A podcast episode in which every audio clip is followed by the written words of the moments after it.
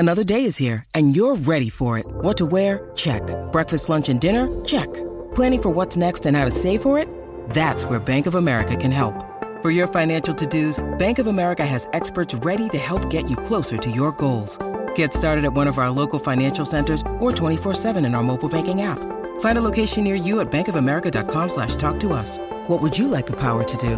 Mobile banking requires downloading the app and is only available for select devices. Message and data rates may apply. Bank of America N.A., member FDIC.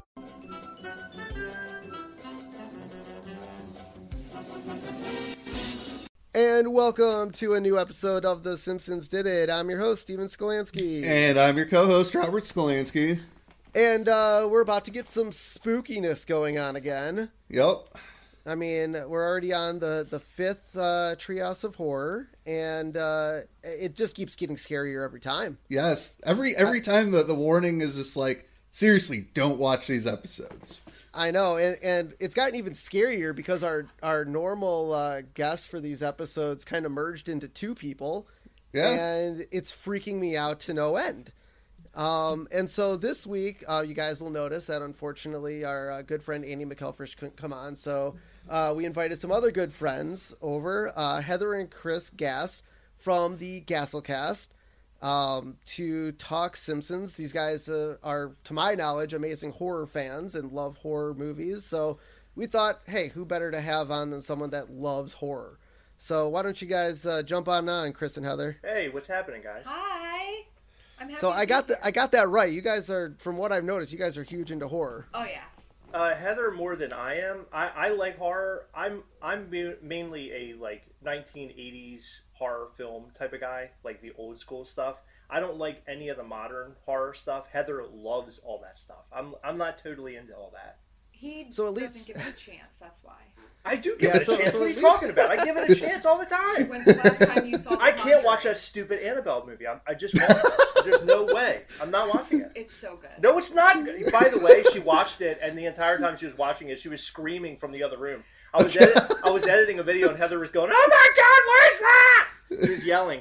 So what you watched for this episode, these horror movies are more up your alley then. Exactly. Yeah. Absolutely. And I did understand a couple of them. Like, in other words, I knew where they, the basis for these episodes were, except for the second one.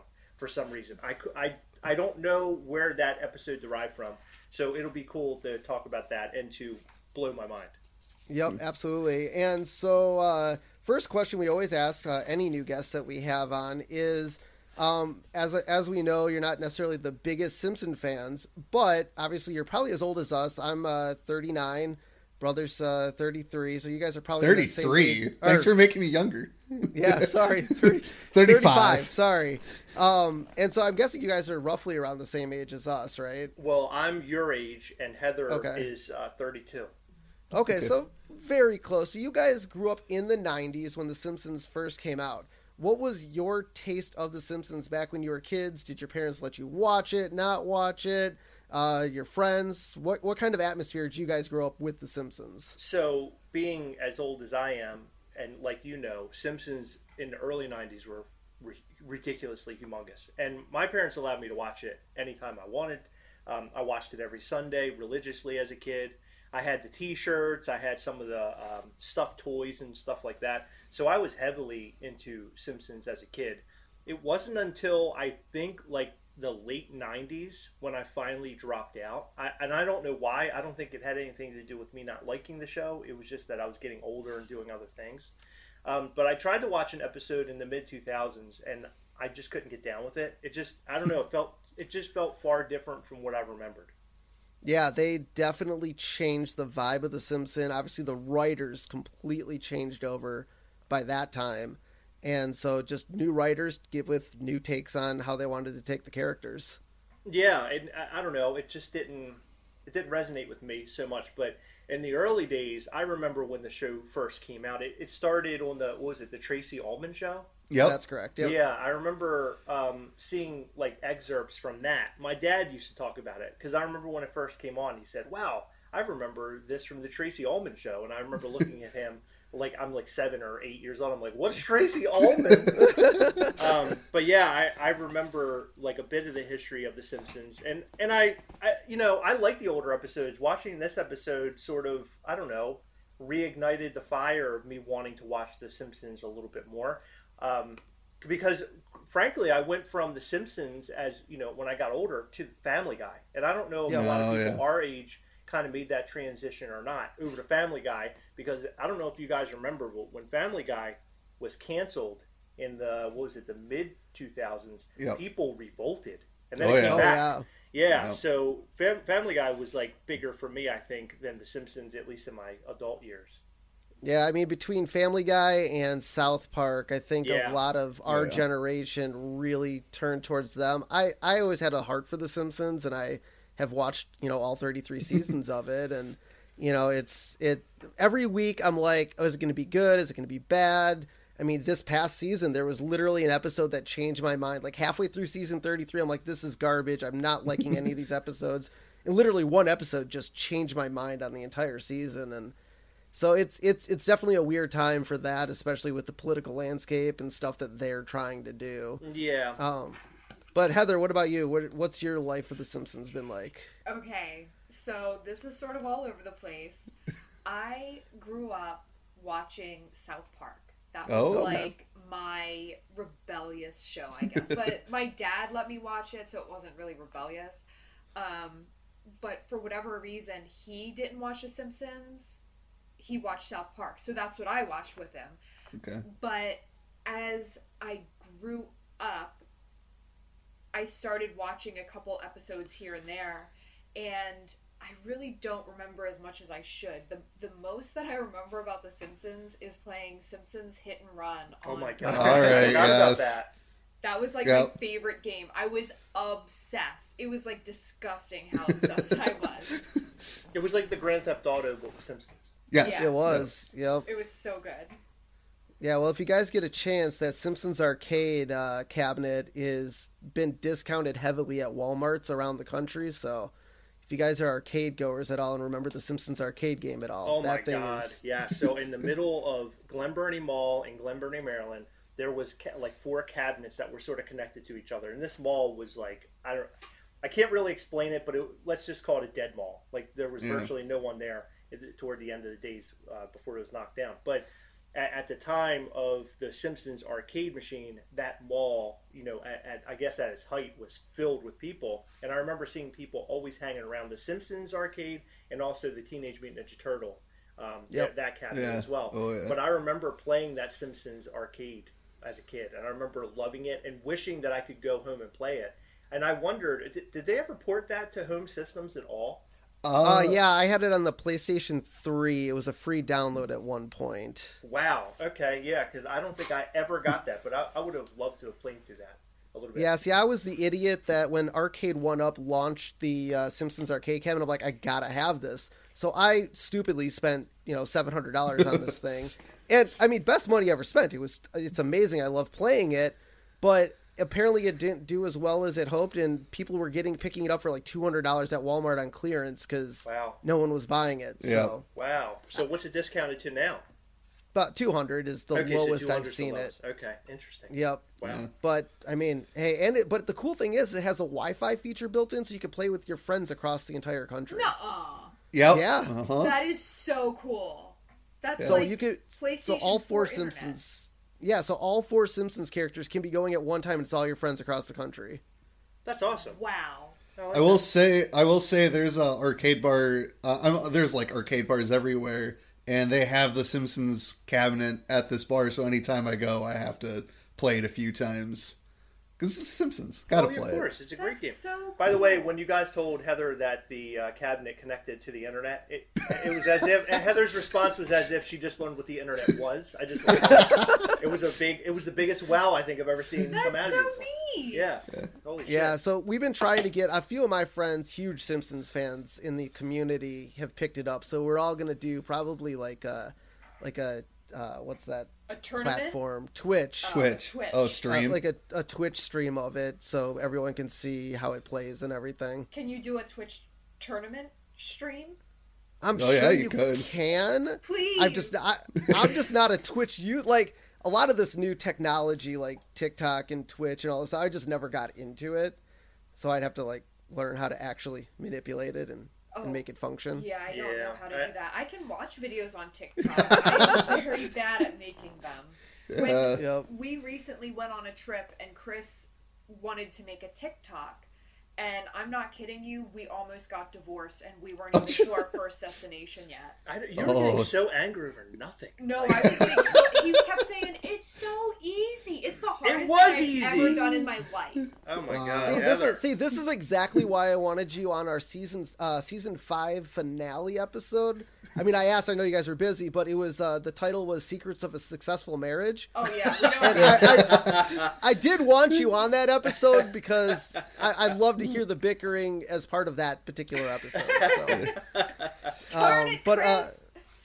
All right, Robert, why don't you kick us off with this horrific episode? All right. So, as Steve mentioned earlier, about 10 minutes ago, this is Season 6, Episode 6, Treehouse of Horror, number 5. As always, they do 3 episodes based on the horror/sci-fi genre.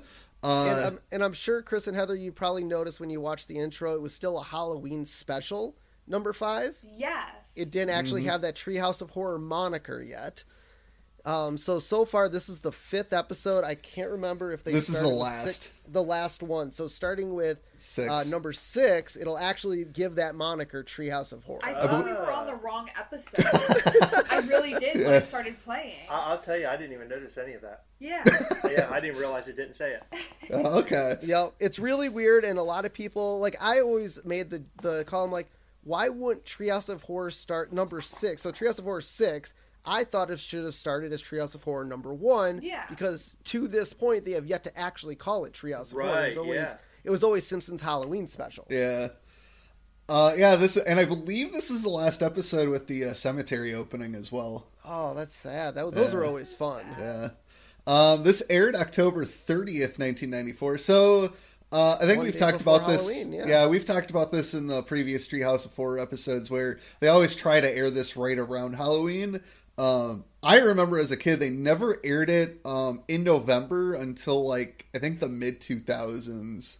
They always tried to keep it. It was always baseball's fault. Major League Baseball screwed it all up because the World Series was on Fox. Yeah. So our opening sequence this week, we get Marge giving her speech, her warning, and she goes, "Hello, once again, as usual, I must warn you that all that this year's Halloween show is very, very scary, and those of you with young children may want to send them off to bed. Oh my, it seems the show is so scary that Congress won't even let us show it. Instead, they suggested the 1947 classic Glenn Ford movie, 200 Miles to Oregon, which is not a real movie, but they did base this off, I think there's a movie called, like, 100 Miles to Oregon or something like that. But I love how they showed the black and white clip of just wagons going. Yeah, I honestly thought that was a real movie. I didn't realize it was a fake movie. That's interesting. Yeah, they've done that. I think they do that quite a bit throughout The Simpsons, where they introduce fake movies. Kind of reminds me of Home Alone with the movie in Home Alone that's not real. Yes, the guy with the gun. Yes. Yep. Wait, that's not real. No, that's not a real film. You didn't know that either? No. Oh my God, Heather, you're learning things today. I'm learning so much. That's right. We're here to teach, absolutely. Yeah. Was there a movie growing up that kind of like Marge's warning that you guys, your parents just were like, it's too scary, you can't watch it? Yes, The Exorcist. Okay. That makes sense.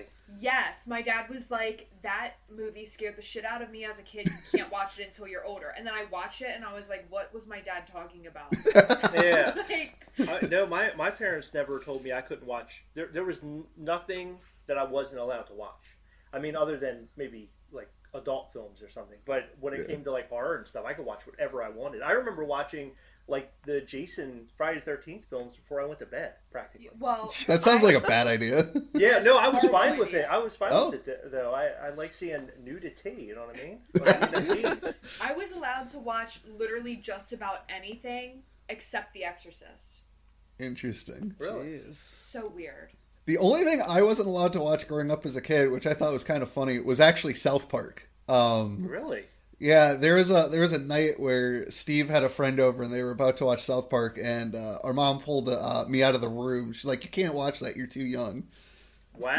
Holy crap. Yeah, I never had a problem with South Park either. Yeah. And I remember my friend's mom took me and a bunch of our friends to see the South Park movie. He wouldn't let me see the South Park movie either. Really? He let me watch every episode of South Park, but not the South Park movie. That's weird. But when did that come out? That is really weird, because that was a musical. Yeah, I think that came out in 98 or 2001 or something like that. Yeah.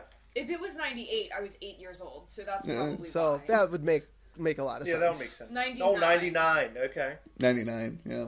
But I still haven't seen it to this day. And it's so good. The year of the Sega Dreamcast, by the way. I need to watch it. Fun fact. I didn't have. Do you remember the Sega Dreamcast? Yeah, but I didn't have it. Oh my god, that thing was amazing. I was deprived as a child with Sega.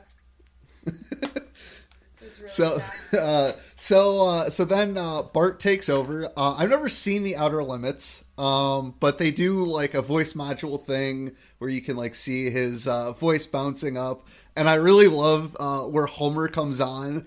And he's like, "Oh, I can see my voice," and he kind of does this sing-songy thing where he's like, "I can see my voice on TV. This is the sound of my voice on TV." I really love that. That's great, Dad. Did you guys ever watch The Outer Limits? Nope. Yes. Oh. Okay. Way back when. I watched a few episodes on television, but I remember my parents renting some of the I guess it was like longer Outer Limit episodes that were like films almost, and my parents would rent them. But that was interesting. For Blockbuster, yeah, for forever and ever ago. Cool, that's awesome. Yeah, I've never seen it. I've heard of it. I really like that intro. It's kind of fun because Homer is being Homer, and then we cut to our cemetery scene. Where we get the tombstones. The first one reads "Amusing Tombstones," which followed by R.I.P. And then something that I found a little shocking that they actually kind of... Well, this is dead. The Amusing Tombstones will be dead after this one. That's why they rest in peace. Well, not this. The tombstone bit wasn't really shocking. It's the fact that they had Moe's body drop down from a tree...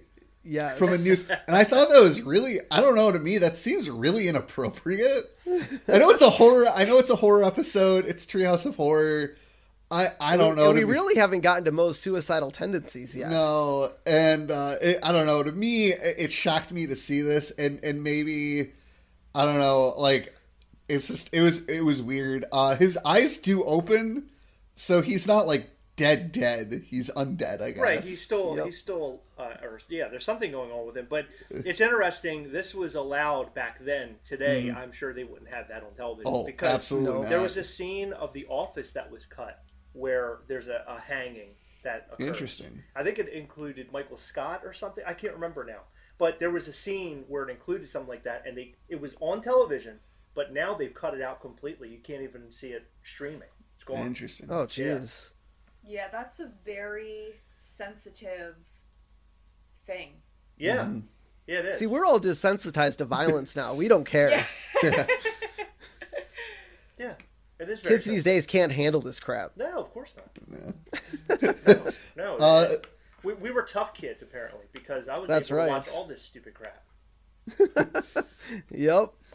So now we get Reverend Lovejoy is burning Selma and Patty at the stake because they're dressed like witches.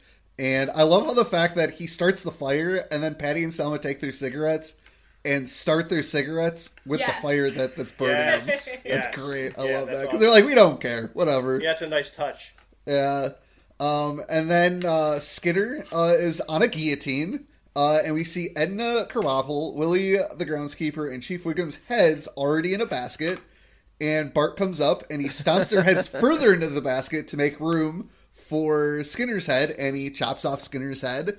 And then finally, we get a couch gag where the poorly, reanimated but poorly assembled bodies of the Simpsons family amble into the living room, sit on the couch, and exchange heads. Which we've actually seen, I think we've seen as a couch gag where they're alive and they switch heads. Yep. Yeah, so this is the first time seeing them do the head switching gag, but they weren't Frankensteins. Yeah. So that was a pretty good couch gag. I thought that was kind of neat. That was interesting. Yeah. And then there was like, it looked like Homer had little tiny arms, unless I. Yeah, that was probably Maggie's arms attached to his body. Yeah, they were like on the front. They looked like, yeah. Like little arm boobies. It was weird. I'll have to rewatch that. I mean, everyone had different body parts of all the Simpsons characters, so that would not surprise me. Remember when the alien queen on Aliens had the little arm sticking out of her chest? That's what it looked like. That's exactly what it looked like. Oh, okay. Heather wouldn't remember that because she's never seen Aliens. By the way, how dare you? Okay. All right, so let's open it up with our very first section of Treehouse of Horror 5 with the shinning, and we don't want to say the other word because we don't want to get sued. Actually, I feel like we're fine now. Yeah. This is a parody of the movie The Shining, which I'm hoping either everyone's has seen the movie with Jack Nicholson and or has read the Stephen King book, or both. I haven't read the book, but I've seen the movie. Okay. Yeah, we've watched the film before. It's been quite a while, but we've seen the film. Yeah, it's a good movie. Yeah, I enjoyed it. I mean, it's not one of my favorites or anything, but I enjoyed that film. I heard that Stephen King hated it.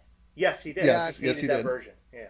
That's aren't they doing a remake of The Shining, or is that something I just made up? No, they did Dr. Sleep as a sequel. Yeah, I remember Dr. Sleep. There was also a made-for-TV movie of The Shining, if I remember correctly. But I feel like I also heard they're remaking that film. But I feel like you should just leave it at the Stanley Kubrick version. Why make any... I don't know. That's ridiculous. It's because people ran out of ideas. They were remaking Firestarter, and it looks horrible. Yeah, I saw that. Yeah. So they just got to stop touching old IP and just leave old movies as it is. Exactly, yeah. So it's Tuesday, and the Simpsons are driving. I love the over-the-head shot, just like the beginning of The Shining. And Homer says, it's been a long trip, and they are almost there, and Marge asks if they remember to lock the front door. And Homer says, "Doh." God, when I leave for work, I'm always like, did I lock the house? And I live 5 minutes away. Oh, I do that after I leave. I lock up at work all the time, and I'm like, halfway down the road, I turn around, and I'm like, yeah, I better go make sure I locked up the shop. But, I mean, you guys just went on a nice long road trip. Was there any point where you got to Georgia and were like, oh, crap, did we forget to lock the front door? No, not even once. But I would imagine it's because we knew somebody was coming to our house to check on it. Right. Okay. Yeah, so we weren't too concerned about it. But, yeah, I mean, what I always get concerned with, not necessarily something like that, but what did I leave behind? In terms of like, did I bring the proper jacket for where we're going to go? You know, am I going to be warm enough? That kind of thing. Oh, I never worry about that. I got like 25 bags packed. Yeah, Heather packed as if we were going on a month-long cruise. Oh, nice.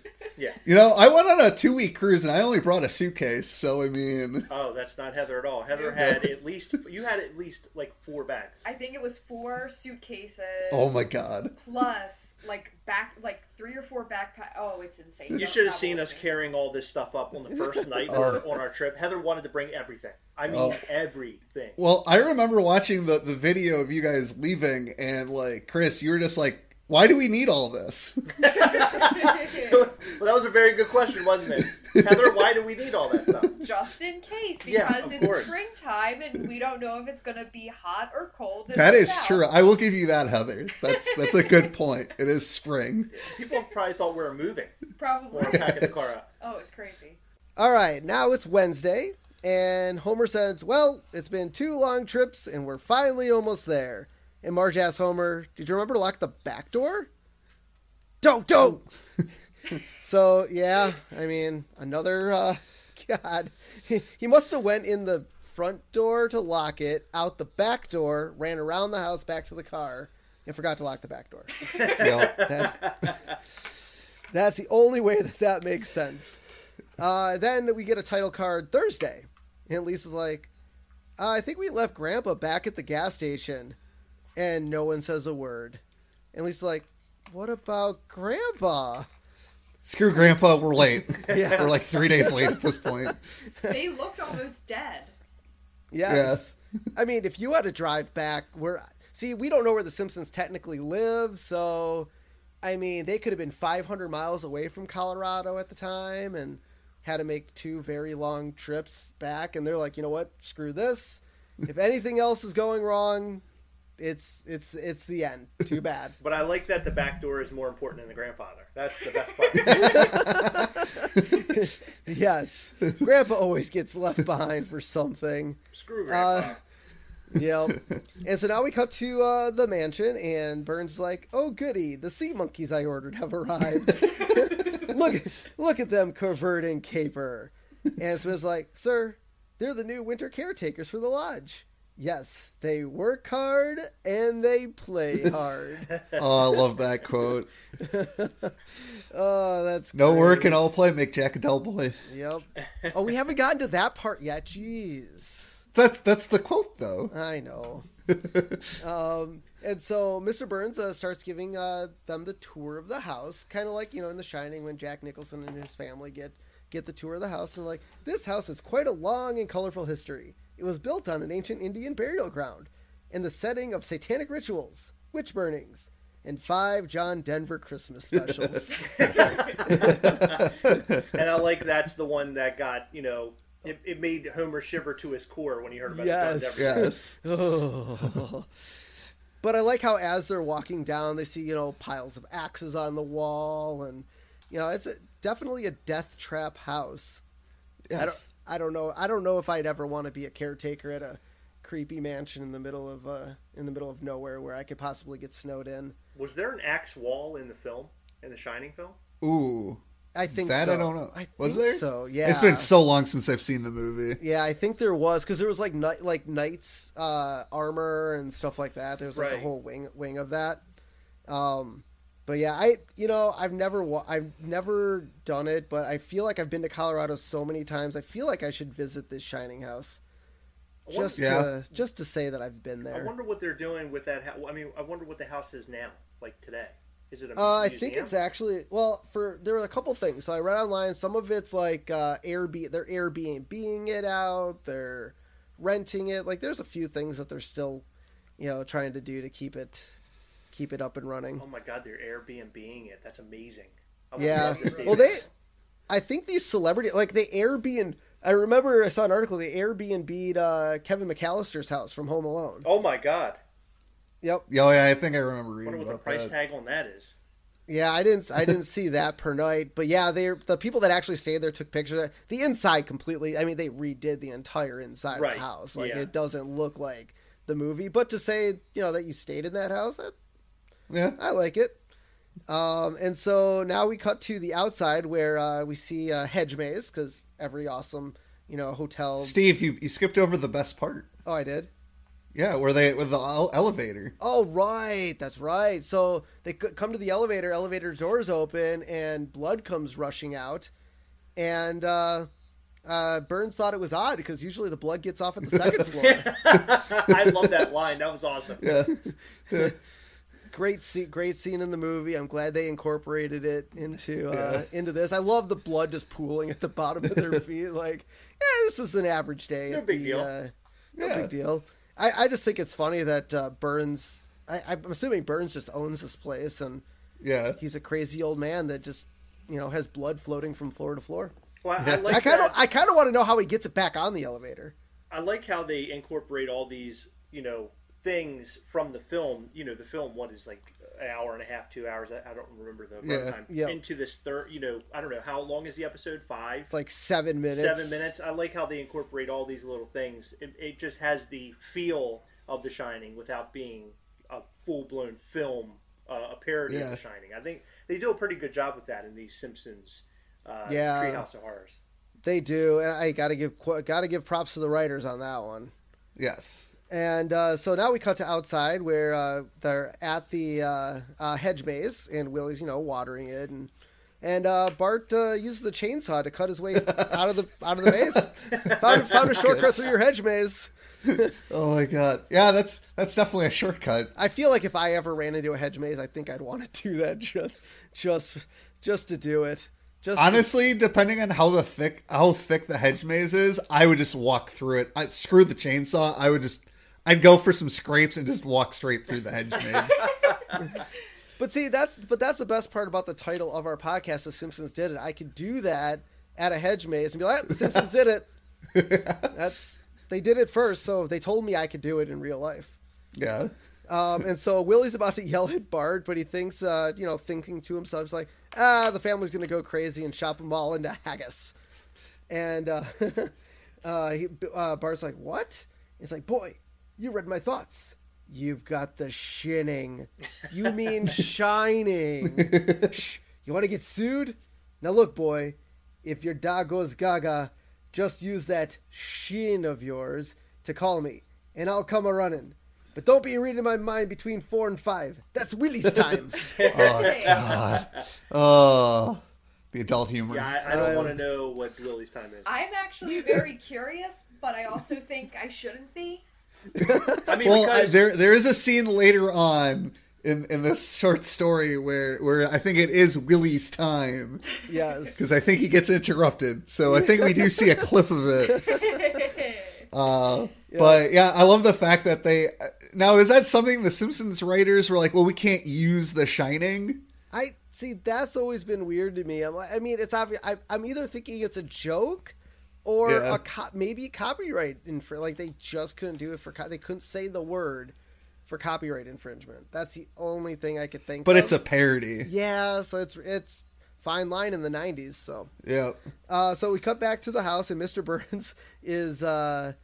taking away all of Homer's favorite things. He's like, yes, by cutting off cable TV and the beer supply, I can ensure the honest winter's work out of these lowlifes. Smithers like, sir, did you ever stop to think that maybe it was doing that caused the previous caretakers to go insane and murder their families? Perhaps. Tell you what, we come back and everyone's slaughtered, I owe you a Coke. So this isn't the first Treehouse of Horror episode where Burns and Smithers have wagered on a Coke. The episode where he takes Homer's brain and puts it into the robot. There's the same thing. That's right. So I love the callbacks to that. And also, as we get on, there's a scene in this episode that happens in every episode of this Treehouse of Horror, which we'll get to in a little bit. So now we cut to Lisa and Bart playing checkers, and Maggie is playing with her blocks. And she spells out the word red rum, which obviously... That was awesome. That was great. And Homer's trying to watch TV.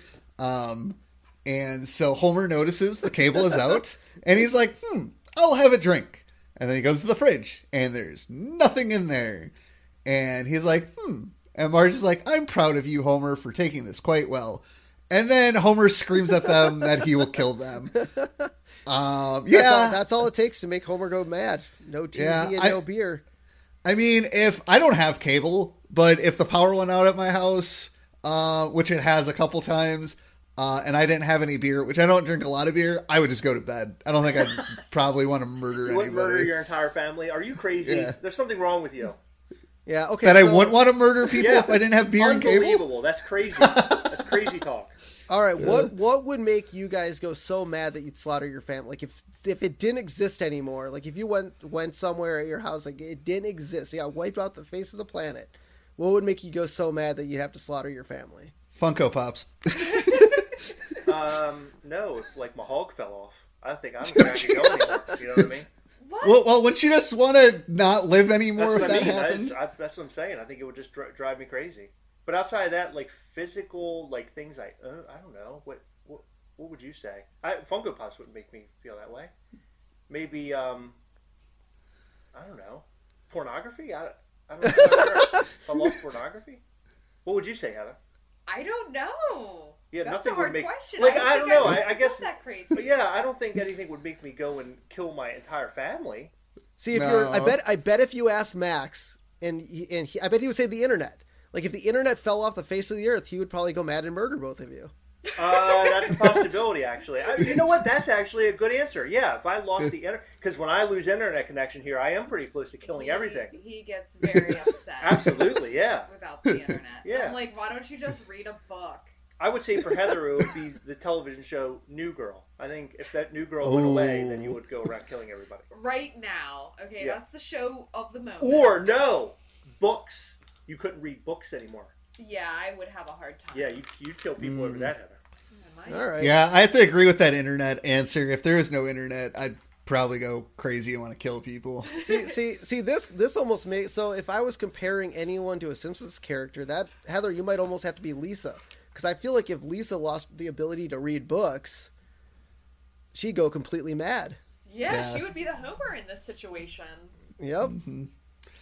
Yeah, so Homer's like, don't worry about it. There's plenty of things he can do to keep himself occupied, which is true. They're caretaking this lodge. I mean, I'm sure there's plenty of things he could do to occupy himself. And he's like, well, I might as well go out and check out the axe collection, which is great. The axes we saw earlier. And Lisa's like, Homer, are you going to kill us? And Marge is like, oh no, Lisa asks Marge if Homer's going to kill them. Marge's like, well, we're just going to have to wait and see. Oh, yeah. So now we get Homer sitting at the bar like Jack Torrance in The Shining. And Moe appears as his bartender. And he goes, so what'll be, Homer? And Homer's like, Moe, give me a beer. Moe's like, no, not unless you kill your family. And Homer's like, why should I kill my family? They'd be much happier as ghosts. You don't look so happy. Moe's like, oh, I'm happy. I'm very happy. La la la la la la. See? Now waste your family. I'll give you a beer. Oh god, I like that callback. It's great. Yeah. I like the fact that they chose Moe because, I mean, he is a bartender. Yeah. So that makes a lot of sense. So now Marge decides to go looking for Homer. And she finds a typewriter, like in The Shining. And she's like, I wonder what Homer typed out. It'll show me a window into his madness. And all the paper says is, feeling fine. Which is great. And this is probably, like, my most favorite scene of any Simpsons episode ever. I use this line so much in my daily life. And there's a flash of lightning. And we see that the walls are covered in writing, and it goes, no TV, no beer, make Homer go crazy. And so Marge sees this, and she's like, this is less encouraging. Oh, actually, it's a little bit later that the scene is coming up. And, oh, no, it's right here. Never mind. And so Homer, kicks down a door, and Marge screams. And Homer's like, so what do you think, Marge? All I need is a title. I was thinking along the lines of, no TV and no beer make Homer something. And Marge's like, go crazy? Don't mind if I do. And he starts making all sorts of weird noises. I love it. I use the no beer and no TV make Homer go something all the time. I love that line. Don't mind if I do. If I do. Ah, blah, blah, blah, blah, blah. So Homer goes crazy. And Marge runs over to a baseball bat to get a baseball bat behind a glass case that reads "Break glass in case of spousal insanity," which is great. I believe in the movie Wendy gets a baseball bat, if I'm correct. Yeah, I think so. Yeah. Again, it's been so long since I've seen The Shining, and so then Marge swings the bat at Homer, while Homer asks Marge to give him the bat. Give me the bat, Marge. Give me the bat. Give me the bat. Give me the bat. Bat. Oh, God. And so Homer calls Marge a scary cat and makes a face. And as he turns, there's a mirror on the wall and he sees his face. And he screams at himself because apparently his face freaks even him out. And he falls down the stairs, knocking him out. And so Marge decides to carry Homer, which that's a great feat of strength, I have to say, for Marge, to carry Homer like a sack into a pantry. And she's like, you're going to stay here until you're no longer insane. And then she stops at a shelf and sees some, I guess, spices. And she's like, oh, chili would be good for dinner. Yeah. Well, they got to still take care of the family. So, yes. Got to eat. Yep. And so Homer wakes up and we see him eating all the food in the pantry because, I mean, he's locked in there. Obviously, no beer and no TV. I mean, that's something, but food, that's Homer's basically his third thing. And so Homer, starts eating all the food. Moe and some of the ghosts come in, knock on the door, and was like, Me and the other ghouls are concerned that the project isn't moving forward as they hoped. Cat murder now. Eating. And so Mo opens the door, and he, a mummy, a werewolf, Dracula, Jason Voorhees, Freddy Krueger, and Pinhead all drag Homer out of the pantry screaming. That was great. I didn't even notice Pinhead in that. You didn't? Yeah. No, I saw like Freddy Krueger. Yeah, he was the first one my eyes were drawn to, and I started like really quick just looking at all of them. Yeah, that was pretty cool. Yeah. That's a good rogues gallery that they pulled in for this for this episode. I agree, yeah. By the way, The Simpsons beat, I don't know who made Jason versus Freddy, but they beat them to the punch of having them in the same scene. Oh, yeah, you're right, actually. Yeah. Yeah, because this was 94. Yes. That's fancy. Maybe that's where they got the idea to do Freddy versus Jason. Yeah, they're like, they've already been in the same universe. Might as well see where that plays out. Yes. And so Marge and the kids are eating dinner nervously when they cut to Homer chopping down a door with an axe, just like Jack Nicholson in The Shining. And Homer chops through the door and yells, "Here's Johnny," to an empty room. And this almost... Okay, so I have to say this. So, Heather, I've been listening to your office orientation. It's very sad that it kind of stopped. But I was on the episode where Pam... puts Michael on hold before actually transferring the call over to Michael, because the first thing he says is always dumb and the second thing he says is always great. Yes. And it actually kind of reminded me of this. Homer chopping down the door saying, "Here's Johnny's," like, okay, that's a dumb thing to say. So here's the next thing I'm going to say when I go through the next door. And so Homer chops through another door and yells, "David Letterman," and but it's just Grandpa. You know, Grandpa finally made it to the lodge. Yeah, that was awesome. I like seeing that. I like that they brought him back even for that minor scene, because it gives you an idea that he actually made it. Yeah, but my question is, did he taxi or did he walk? I got to imagine he taxied. He had to have hitchhiked. Yeah, or hitchhiked. Yeah, and Grandpa's like, "Hi, I'm Grandpa. Hi, David, I'm Grandpa." And so he chops through the final door. He's like, "I'm Mike Wallace. I'm Morty Schaefer. And I'm Ed Bradley. All of this and Andy Rooney tonight on 60 Minutes. Oh, my God. That is such a great gag. Yep. And the family goes screaming. Yeah, and Homer's holding a stopwatch, just like the guys in 60 Minutes. That's interesting. Fantastic. That's interesting because they went from Johnny Carson to David Letterman and then to 60 Minutes. I wonder at that time was Jay Leno not on the air yet? I don't think so. Okay, so this is prior to Jay Leno. Interesting. Yeah. I didn't think about that. Yeah, and so. The family runs screaming. They run to the ham radio, and Marge is like, "Hello, police. This is Marge Simpson. My husband is on a murderous rampage. Over." And then we see Wiggum on the other line. "Oh, well, thank God that's over. I was worried there for a second." And then turns off the radio. Oh, that's so good. God, Wiggum is such incompetence. Well, he said Marge said it was over.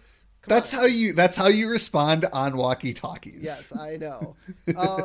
And so we also in this scene notice, kind of like we notice in a lot of Simpson episodes, that on the back wall we see wanted pictures of Fat Tony and Sideshow Bob in the police station. Two wanted felons in the Simpsons universe. Yes. Interesting. They even cross over into the horror episode. They do. Yeah. And as my brother would say, it's non-canon, but I like to think that the Treehouse of Horror episodes are definitely canon in the Simpsons universe. They're not canon. And so we see Bart. He's like, "Okay, I got to use my shinning." So he uses the shinning to call Willie, and we cut to Willie's shack, where we see bagpipe and painting of Scottish women on Willie's room. Yeah, because Scotsmen need their bagpipe and Scottish women painting. And he's also a landscaper, so, those guys need a little extra on their walls. And Willie says, "The little fat boy and his family are in trouble." And then he leaves his log cabin to go help. And I like how he throws his mini TV into the snow when he's on his way. Yep. But I like how there was apparently enough antenna, you know, for Willie to get TV on a portable TV, but Homer could not get any antenna TV inside the cabin. It was like literally cable or nothing. What's interesting to me is that he refers to Bart as the little fat boy. Is Bart known? I mean, is that a part of his character that he's fat? Because I never looked at him as a little fat boy. Me neither. Right? I thought that was just a weird wording. There's a couple of episodes, I believe, in the future where they do make mention that he's like chubby. Yep. But up until this point, they've never really referred to him as fat. Interesting. Yep. I mean, I would just say he has a really big head. Yeah. A spiky-haired kid. Yeah. I don't know. Yeah, they could have done a little bit more with that, but it's weird because even now, so season 33, there is actually an episode that discusses Bart's obesity. So interesting.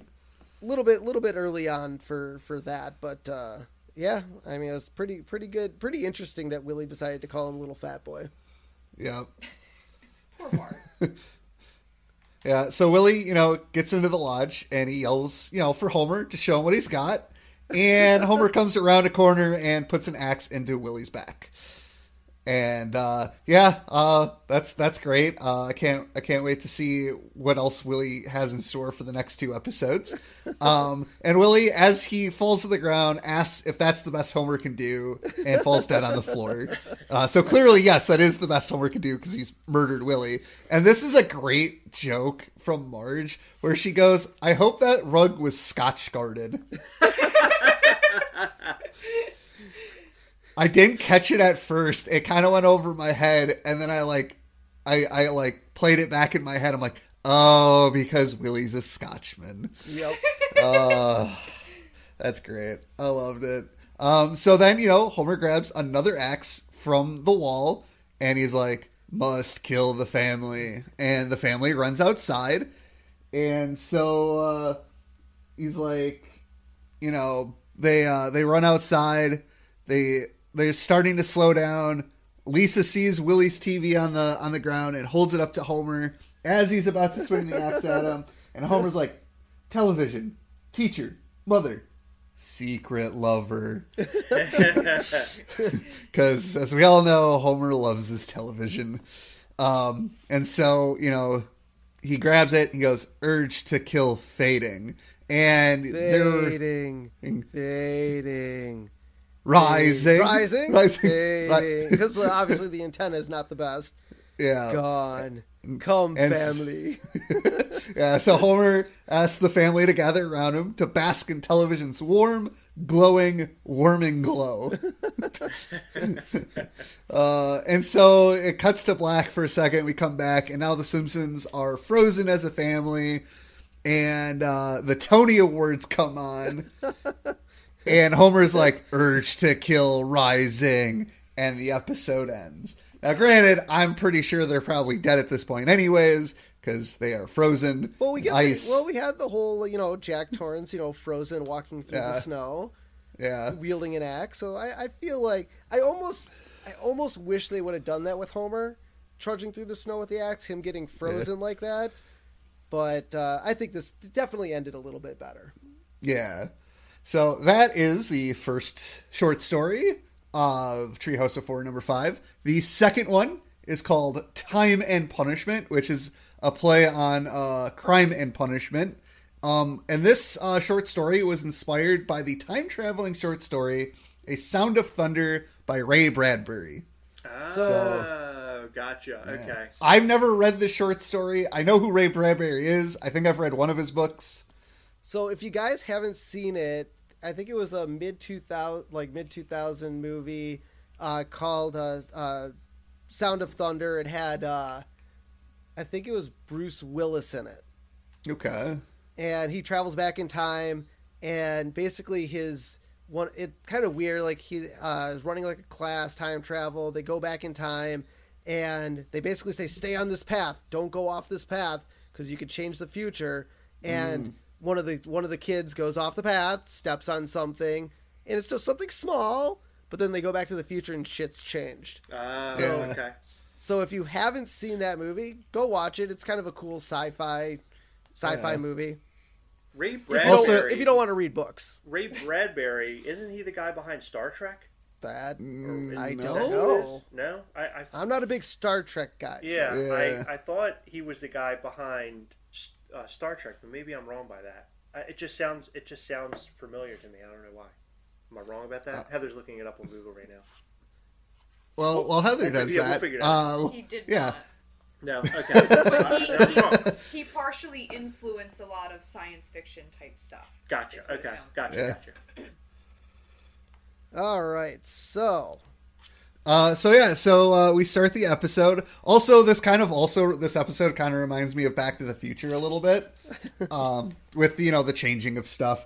And so we see Homer and the kids sitting down, and Homer goes, "Marge, I've had my share of troubles, but sitting here now with you and the kids in our cozy home in this beautiful free country, it just makes me feel that I'm a really lucky guy."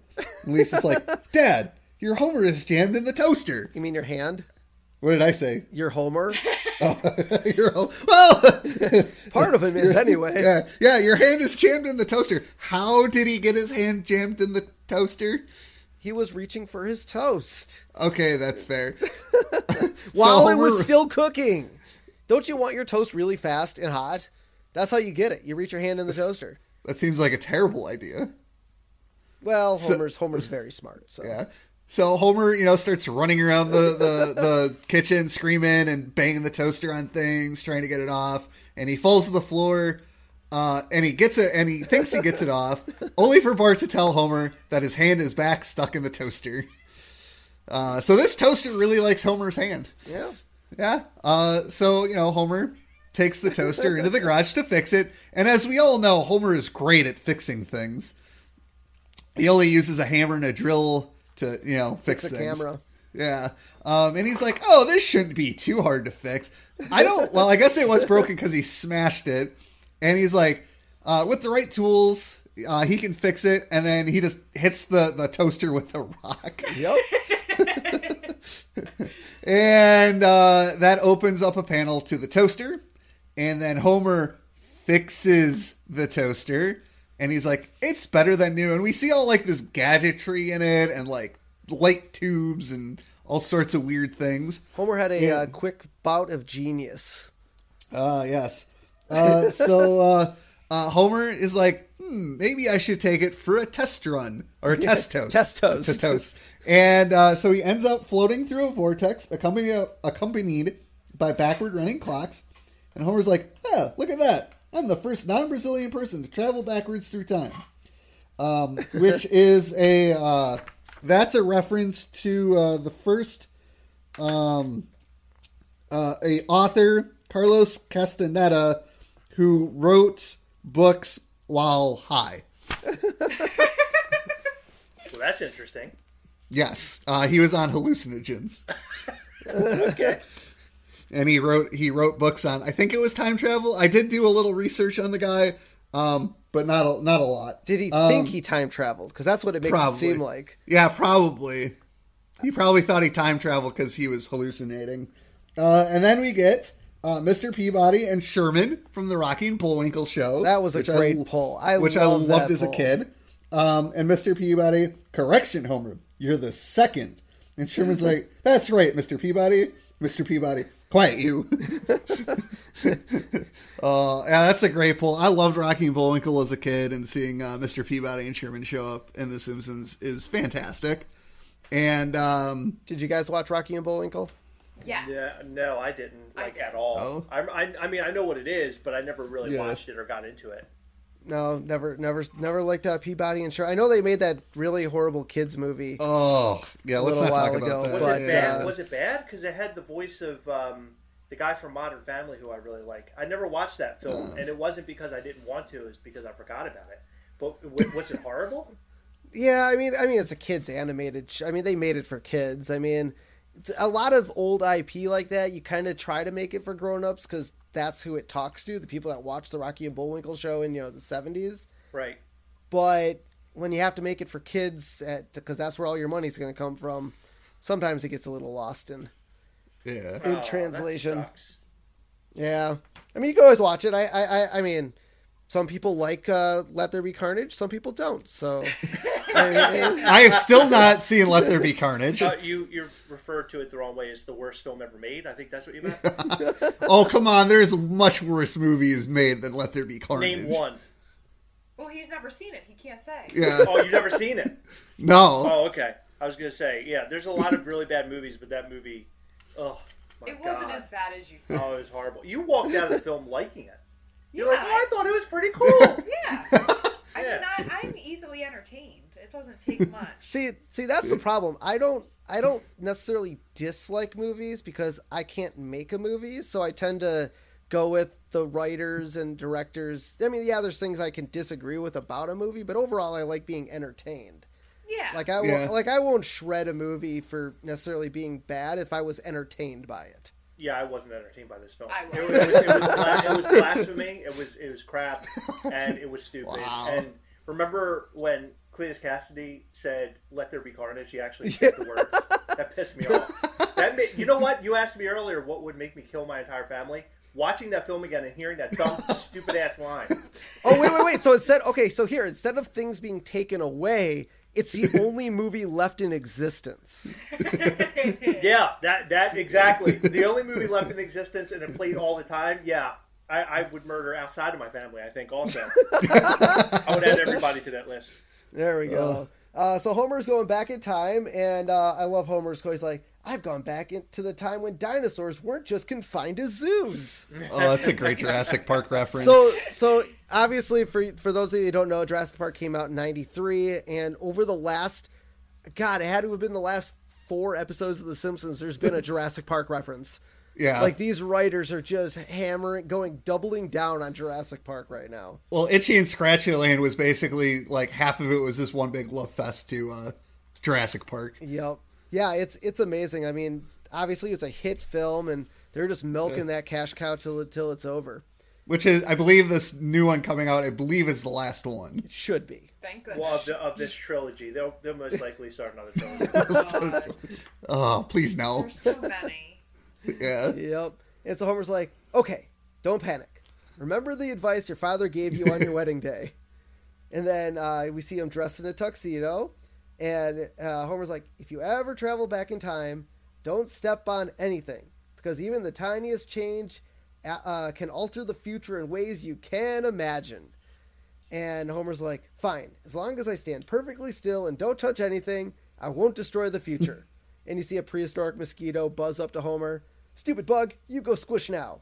And he swats it and kills it. Well, I want to know, like, whenever would your father tell you that those words of advice? Like, why would you ever discuss, like, time travel? Like, why is that even a thing? In a universe where there is time travel. Yeah, okay. On our wedding day, those were the exact words my dad said to me. Really? Yeah. On our wedding day. He didn't say, what were you thinking? No. Or what are you about? Are you sure you want to do this? Yeah, well, you've heard the whole thing where you kind of sit in your own space and be like, okay, well, in the future, if they've invented time travel, I'm going to go back to this moment in time and tell myself not to do that. And then you wait like 2 seconds to see if you show up. And then you're like, okay, time travel hasn't been invented yet. See, I like Futurama's time travel, because in Futurama, you can only move forward in time. So, like, you wouldn't be able to go back in time and then see yourself. You could only move forward in time. That's a good way to keep that paradox. Yeah, exactly. That's a good way of doing the laws of time travel. Yep. Mm-hmm. And so after squishing the mosquito, Homer travels back to present day, and he sees his Homer eating family, and he thinks, nothing's changed. He sees his Homer eating family. Yes. Man, I'm turning into you now. See, Homer sees his family eating and thinks, oh, nothing's changed. And then an alarm goes off, and the floor kind of morphs into a TV, and Ned appears on it. And Homer asks, why is stupid Ned Flanders on TV? And Bart's like, don't you remember, Dad? Ned's the unquestionable lord and master of the universe. Oh, I think that would be Homer's worst nightmare. I think so, yeah. Well, he does scream. On the rampage. Yeah. Yep. Yeah. Yeah, he's like, well, there's a negative Nelly in Sector 2. And I'm going to have to freeze and prepare for read and education. And so we see Bart and Homer, or everyone go back, the house kind of lifts up on a flatbed, takes it off to Ned's read and education center. And, you know, the sign on it is Reed Education Center, where the elite meet to have their spirits broken. Except I wouldn't really call Homer an elite. No. I don't think anyone in Springfield's elite, except maybe like Ken Brockman and Krusty the Clown. Yeah. And so I like how everyone is dressed in Ned's clothes, because we got to, you know, keep everyone. Green education. Yep. And now Homer, you know, is standing in line at the door for. Oh wait, sorry. They have him re-smile. They have him like smiling. They have him sit in the. In the chairs is like, okay, everyone sit back and let the hooks do their work. And we see them all smiling. God, that would just hurt my cheeks. I do like the fact that Homer turns to the guy next to him. What are you smiling at? What are you smiling at? Now, and then Ned's like, now in case all that smiling didn't cheer you up, there's one thing that never fails. A nice glass of warm milk, a little nap, and a total frontal lobotomy. And Mo walks up to Homer calmly. It's not so bad, Homer. They go in through your nose, and they let you keep a little piece of brain they cut out. Look. And then Mo's holding up his jar with his piece of brain in it, and he starts talking to it. It's like, oh, hello there. Who's that big man there? Who's that? I mean, that's great. I mean, I don't think I'd ever want a frontal lobotomy, but... No. Unless the world's gone completely mad and I just want to calm the fuck out, I guess maybe I do it. That's what weed is for. Yes. Unfortunately, in the state of Minnesota, it's not quite legal yet, so I guess I'll have to wait a little bit longer. If you're living in a world where it's Flanders is running everything, maybe you would want that so you wouldn't have to deal with that bullcrap. That is true. It's true. Yeah. Feeling fine. And so, you know, Marge and the kids have also been lobotomized. Now, I did think it was weird that when Marge and Lisa and Bart walk up, they're no longer wearing the Flanders getup. Oh, they weren't. Like right. They're back in regular clothes, which I thought was kind of weird. But if Flanders doesn't, maybe it's just for the reading education, they can go change back into your normal clothes. Yeah. But I did think that was kind of weird. Yeah. And then, you know, Homer runs away and dogs start chasing him because Ned's like, get him. And he's like, I got something that could slow him down, and he pulls some wieners out of his pocket and says, "This will give me the energy I need to escape." And then he starts eating them instead of tossing them to the dogs. It's like this. It's like the spinach from Popeye the Sailor Man. Yeah, that's what gave him his strength. Except in Homer's case, it's wieners. Right. Yeah, that's funny because, like, I love that gag because it's like, oh, he's gonna throw the hot dogs to the dogs because they'll stop. The hounds, and they'll stop and eat the wieners. No, he just eats them himself. Oh, God. So, you know, Homer makes it back to the house, and he uses the toaster to escape. And he goes back to the dinosaurs, and he's like, all right, I'm not going to touch a thing. And then a T-Rex attacks, and he runs away. And as he's running away, he's dodging things and not trying to touch anything. Mustn't crush. Touch. And then he sits on the fish. Yeah, I wish I hadn't killed that fish. Yeah, that's great. And so then he, you know, time travels back to a new universe. This time, everyone in it is very gigantic. They're just very, very big, and we get large Lisa and large Bart. They take the top off of the Simpsons house. Which where do these giants live? Yeah. They're not living in the houses. Yeah, that was kind of weird. Yeah. And they're like, oh, look, it's a bug that looks like Homer. And then they try to squash him, and Homer escapes and travels back to the dinosaurs yet again. And this time, the T-Rex attacks again, but instead of running away, Homer sneezes on the T-Rex, which causes the T-Rex to get, I guess, a virus of some sort. And the T-Rex sneezes, and he kills all the dinosaurs. All the dinosaurs get sick. Yeah, I love before how he travels back. He's like, oh, this is going to cost me. They look like dominoes. Yeah, they all fell over like dominoes. Yeah, that was awesome. That's great. And so Homer arrives back in the present time. And now the house is very luxurious, and they're rich. And Lisa goes, are we taking the new Lexus to Aunt Patty and Selma's funeral today? And Homer's like, fabulous house, well-behaved kids, Sisters-in-law dead? Luxury sedan? Woohoo! I hit the jackpot. Marge, dear, would you kindly pass me a donut? And Marge's like, donut? What's a donut? And Homer runs back to the time toaster screaming. Marge looks out the window, and it's raining donuts. And Marge's like, it's raining again. Oh. Yeah, and Homer stayed for 2 more seconds. He would have loved it there. He would have learned that he was in heaven. So sad. Yeah, poor Homer. And so Homer goes, time travels again, and he gets back to the house where Willie is waiting for him. And he's like, Homer, I can tell you how to get back to your time, but you have to do exactly as I say. And right before Willie can give him any instructions, he is once again killed by an axe, this time wielded by Maggie, where she says, "This is indeed a disturbing universe," and is voiced by none other than James Earl Jones. Yes, I pointed that out to Heather. Did you notice that? Did you notice it before I mentioned it? No. Oh, okay. I knew it wasn't Maggie. Well, Maggie doesn't talk, so. And this is the second time James Earl Jones has voiced Maggie. He also voices her when she herself is an alien. I don't know if we've done that episode yet. No, that's a Treehouse of Horror from I think that's a few years away. That's when they're on this. That's when they're on the set of Jerry Springer. Oh, okay, yeah. So, yeah, this is the first time James Earl Jones has voiced Maggie. It's not the first time he's been a voice on The Simpsons, because there's also... Actually, no, it is, because there's also the episode where Bleeding Gums Murphy dies, and they do a whole thing with James Earl Jones characters. Yep. Lion King and Darth Vader come back. Yeah, yeah.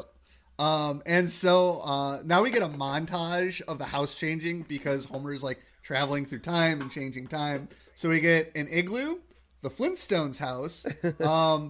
I read somewhere that the next one was the first McDonald's. Yeah, so we have one of those still in Minnesota down in Apple Valley that looks like the original McDonald's with the 2 arches. Okay, so we get the first McDonald's / I'm going to call it a diner.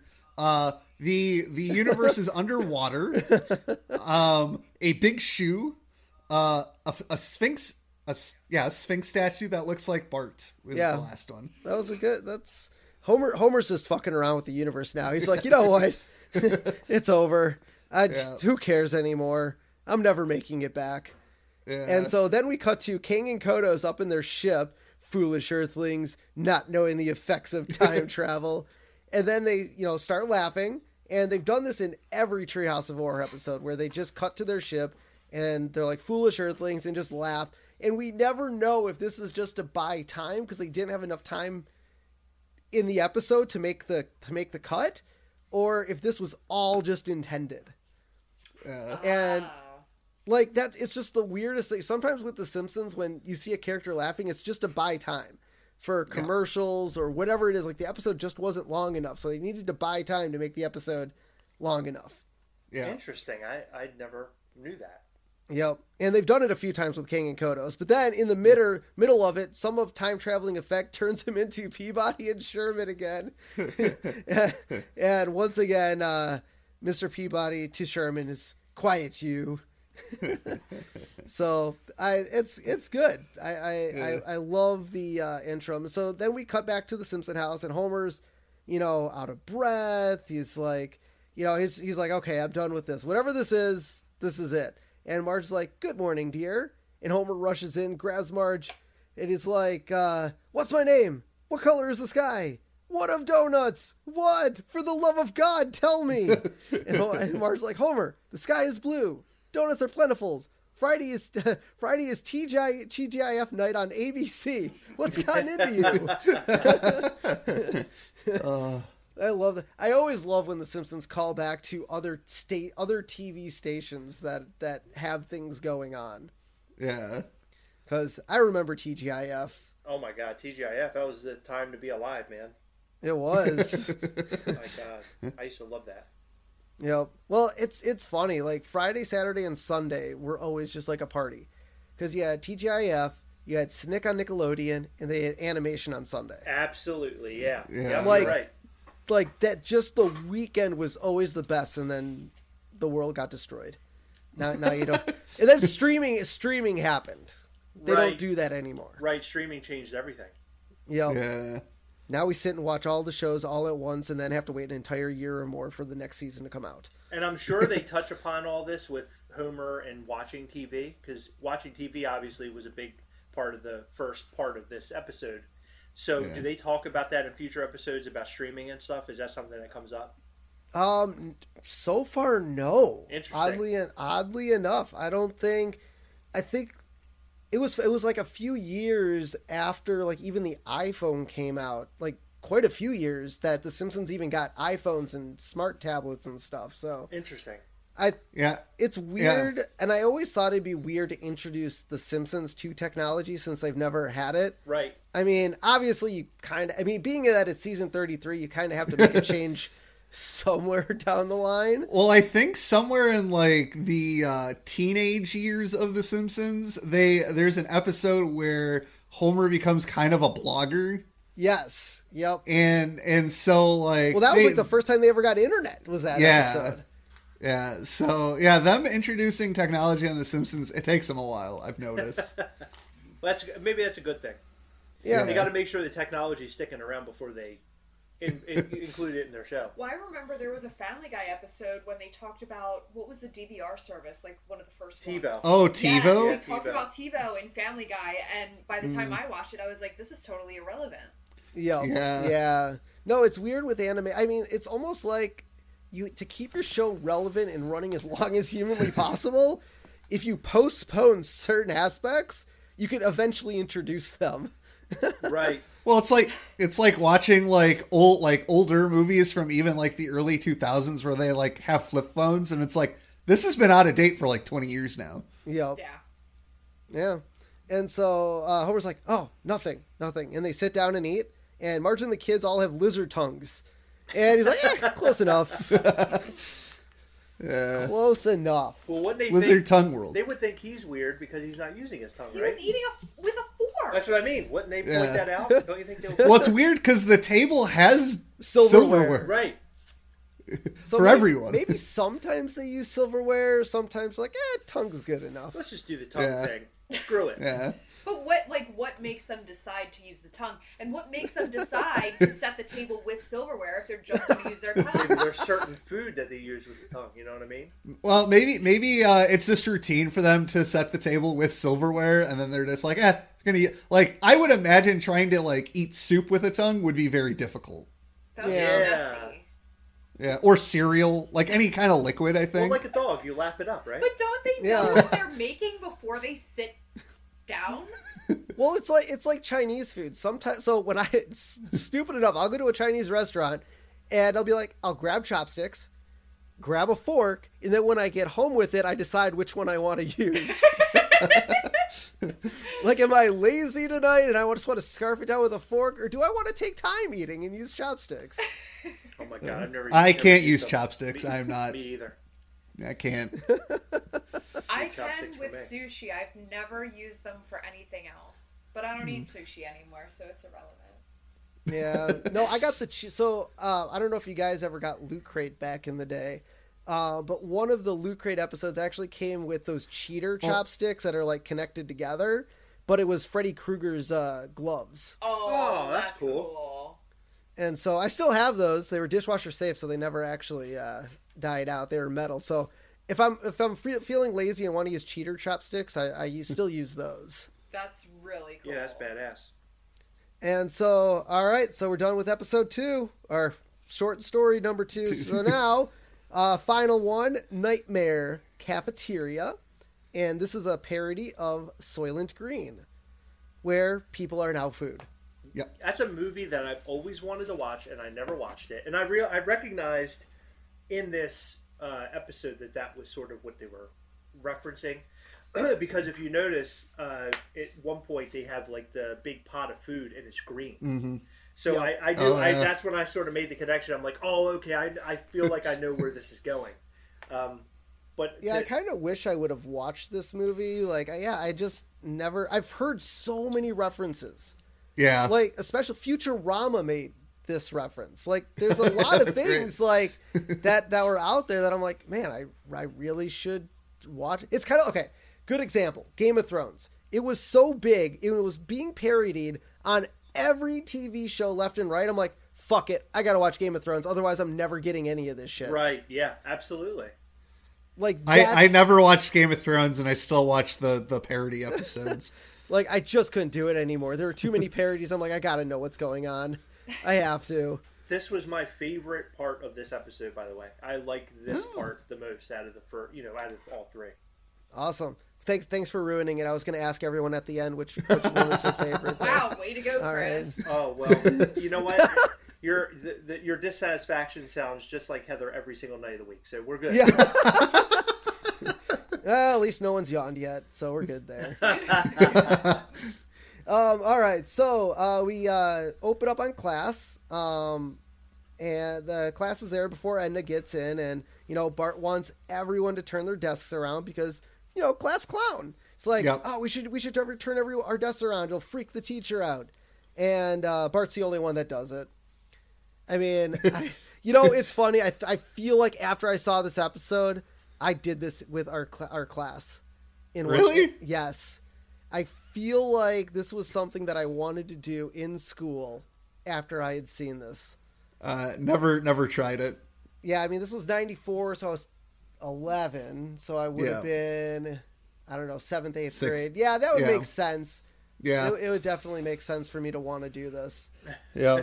And I would be the only one. I was the class clown. I probably would have been the only one to do it. Everyone would be like, fuck you, we're not doing that. That's really dumb.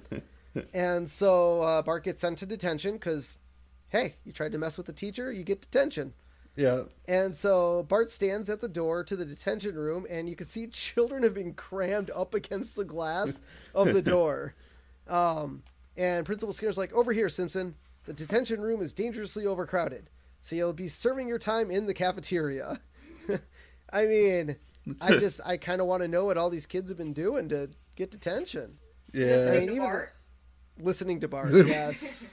Well, there was a time in high school where I remember this kid got sent to detention, and I don't know if anybody here has ever been sent to detention, but like they give you in high school, like they give you a slip to take to the principal's office, and the kid didn't realize this, but the teacher wrote as the reason he was getting sent to detention was the kid was stupid. Oh my God. Like it was a joke. Like the teacher was joking. Like we all knew it was a joke, but like, the kid didn't realize that was what was written on the pink slip. Oh, my God. It was hilarious. That's awesome. Well, that would be great because you go down in history as being the kid sent to detention for being stupid. I think that's awesome. So we see a child in that room. It's like, oxygen running out. It must be a small detention room. Yeah. And so Skinner's like, yes, you should have thought about that before you made that paper airplane. So this kid was sent to detention for throwing a paper airplane? Yeah, dude. I mean, look, depending on how strict your teachers are, I mean, they don't like you passing notes in class. They don't like you making paper airplanes. I mean, I don't know how your teachers were, Chris and Heather, in school, but, I mean, some of our teachers are definitely no tolerance, no talking, no nothing. You have to listen. Yeah, I mean, there's some teachers like that. Then you have the cool teachers who are obviously weed smoking hippies when they go home, but I mean, for the most part, yeah, you follow the rules. Luckily I was a good kid in high school, or in school in general. I never caused any trouble. I wasn't a class clown. I virtually did nothing wrong other than get horrible grades. Like, how I actually passed and got through school, I still can't figure it out. I should have never graduated because I hated school so much, but I was just always a rule follower, and I imagine Heather was too, weren't you? Yeah, except when I started skipping class in 10th grade. Yeah, that was the worst thing I had ever done. Oh my God, breaking the rules, Heather. It's the new variant of Heather, breaking the rules, Heather. That's awesome. The worst thing I ever did in school was I got sent to the principal's office for saying the word fuck in class. There was a kid behind me who would not leave me alone. I told him to fucking leave me alone. And the teacher, it was in geometry class, the teacher stopped. He's like, all right, who said that word?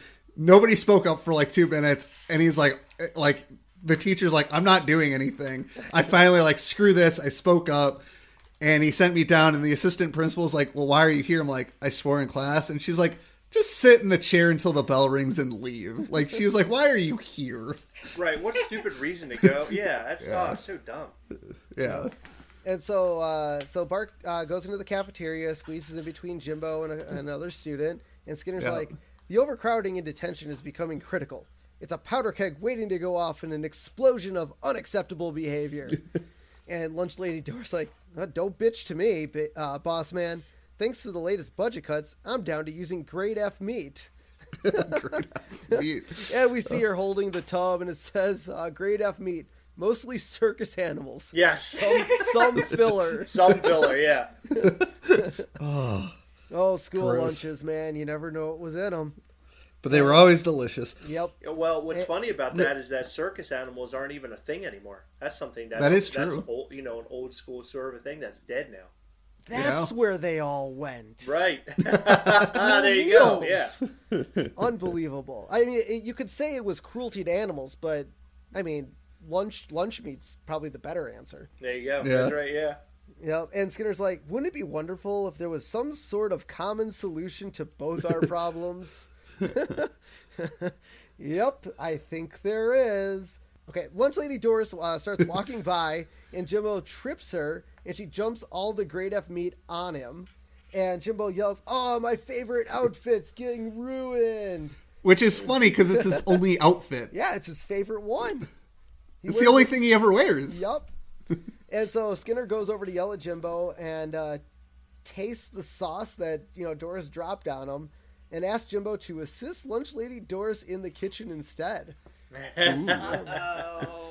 Yep. And Jimbo tells Skinner to bite him, and Skinner says, he might well be. And so lunch lady Doris, you know, has Jimbo cleaning out, you know, a pot, and she keeps pouring meat tenderizer all over him. And then puts the lid on the pot over his head. He's like, oh, I can't work in the dark. It's funny because we never see any of this happening. We only, like, we see the door to the kitchen, but we never see this happening. It's almost like the Bugs Bunny thing where, you know, he's, in, you know how the guy puts Bugs Bunny in the pot and he's in the sauna. They're putting vegetables and stuff in. Yeah. And Bugs is completely oblivious to the fact that he's being cooked. Or maybe he isn't. I'm not. It kind of reminded me of that Looney Tunes aspect of it. Mm. And so then now the teachers are eating lunch, and Mrs. Cabrapple's like, this sandwich tastes so young and impudent. Seymour, what's with the good grub? Well, perhaps I ought to let you folks in on a secret. You remember me telling Jimbo Jones that I'd make something of him one day? And the Cabrapple gasped. She's like, are you saying you killed Jimbo? Processed his carcass and served him for lunch, and Skinner taps his nose. You know he's like, and Carrab's like, ha! So clearly they're okay with eating students. Right, they're immediately like accepting the fact that we're eating people now. Yeah. Yep, yeah. I mean, if it's good, it's good. I don't know about that, but okay. So, but this reminds me of, I don't know if you guys listen to ska music or Real Big Fish, but there's a whole song about bashing vegetarians that they have, and one of the lines in that song is "I'd eat people if it was legal," and this kind of reminded me of that. Jeez, that's dark. Very dark. But if you ever get a chance, listen to that. It's one of the best songs about bashing vegetarians for, you know, being vegetarians. Because meat's so much better. You don't win friends with salad. Okay, we'll move on. And so, you know, Bart is in line in the cafeteria, and Bart's like, I wonder where Jimbo is today. He should have beat me up for my lunch money an hour ago. And then Uter runs into the head of the line with his tray. He's like, Frau lunch lady, please to have another sloppy Jimbo. That's as good, nein? Sloppy Jimbo. Sloppy Jimbo. Everyone's completely oblivious to this, which is weird because I've only ever heard it called Sloppy Joe. Yeah, new name for it. And Skinner's like, now that's your third helping, young man. It's making you fat and soft. and tender. You just cut in line, didn't you? Report to detention, Uter. For how long? Oh, about 7 minutes a pound should do it. Oh, jeez. Oh, it's so good. Oh, I love it. And so next up, you can imagine, is Oktoberfest, where they're having, they're eating German grub. And I like, I love the Oktoberfest sign where you see the Ulats over the K, the O, both E's, and the last T. Yeah. I mean, I don't know much German, but I don't think there's that many. No, I don't think the umlauts go over all those letters. I think it's just a joke that they're like, oh yeah, in German words, there's always these umlauts over everything. Yep. And so so Lisa's like, Bart, does it strike you as odd that Uter disappeared and suddenly they're serving us mysterious food called Uterbraten? And Scooter's like, oh, relax, kids. I've got a gut feeling Uter's around here somewhere. After all, isn't there a little Uter in all of us? In fact, you might even say we just ate Uter and he's in our stomachs right now. Well, scratch that last one. Oh, God. That's so good. Have you guys ever eaten anything that you didn't actually know what it was and then someone told you what it was and you're like, crap. Like the only thing I could think of is if someone gave me like octopus, squid, something like that. They're like, "Oh, here's a tray of food. Eat this," and I just was stupid enough not to ask what I'm eating, and then you realize what it is. Yeah, I don't know. The only time it's ever happened with me was with deer meat. Same. I think one time was it because here in Maryland, deer. I don't know how it is where you guys live, but deer is a kind of a hot commodity. Hunters go out, they, you know, they get a bunch of deer meat and stuff like that. And then people will pack they'll have sometimes a separate refrigerator and freezer for deer meat. And I've been over to people's homes where they're making stuff with deer meat and they'll give me like beef jerky or something. And I'm thinking it's just beef jerky and it's deer jerky. Oh, geez. Yeah, I live in Wisconsin. They make holidays out of deer hunting. So. Oh, okay. Yeah. I've had some venison just because of, you know, I have friends who hunt, and every once in a while, if they actually get a deer. I know here in Wisconsin, getting deer has been a little bit harder over the last few years. I don't know if they've been overhunted or if they're just the deer are getting smarter. So they're wearing orange vests now, so they know not to shoot you. Yeah. But yeah, I think I ate squid once without knowing what it was. And I really love calamari now, so. Oh, see, sometimes it's good. A good thing. Yeah, that's a win-win. Yeah, I had a steak over my best friend's house one night, like.